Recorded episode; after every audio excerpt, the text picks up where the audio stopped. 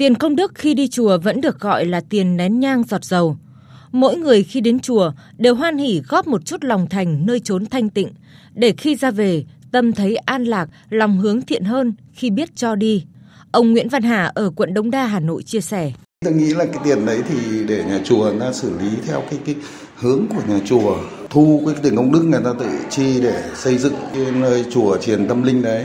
Và tôi nghĩ là cái cái tiền công đức là cái tiền tùy tâm của mỗi người. Người ờ, góp công đức 10 nghìn 20 nghìn 50 nghìn 100 nghìn đến 500 nghìn đồng có người đến vài chục triệu đồng. Cùng với nhu cầu tâm linh và sự phát triển của xã hội, chùa không chỉ là nơi hành lễ tâm linh mà còn là địa điểm du lịch. Tiền công đức vì thế cũng nhiều hơn. Ông Hà choáng ngợp khi phải chen chân ở các chùa lớn mỗi dịp đầu năm, tiền công đức rất đầy khắp từ mâm lễ đến tay tượng Phật. Theo tôi, ở những cái chùa lớn tiền công đức này rất nhiều.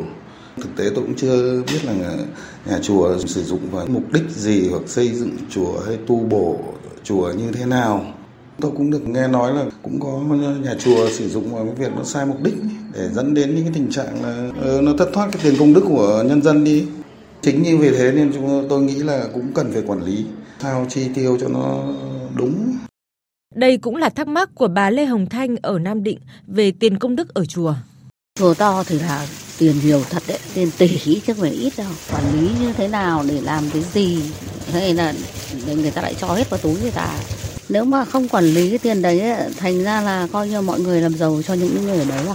Đương nhiên người ta kiếm tiền rất là dễ nhá kiếm tiền bằng đường tâm linh. Mà tiền là tiền của dân chứ đâu của tiền đấy. Thì cái số tiền đấy sau này nó sẽ đi đâu?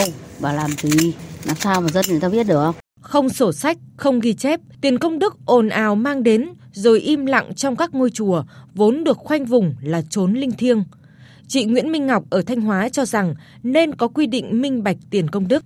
Bây giờ là chùa rất là nhiều thì mình nên có cái minh bạch như thế để người dân họ tin tưởng họ yên tâm vì là thực sự là đi chùa thì không ai người ta để ý bất kỳ những cái gì người ta cho thật sự luôn á tuy nhiên là nếu mà uh, nó nhiều ở trong bóng tối quá ấy, thì nó thành ra là nó mất đi cái vẻ đẹp nên có quy định để minh bạch hơn Trốn linh thiêng là nơi nhạy cảm phức tạp.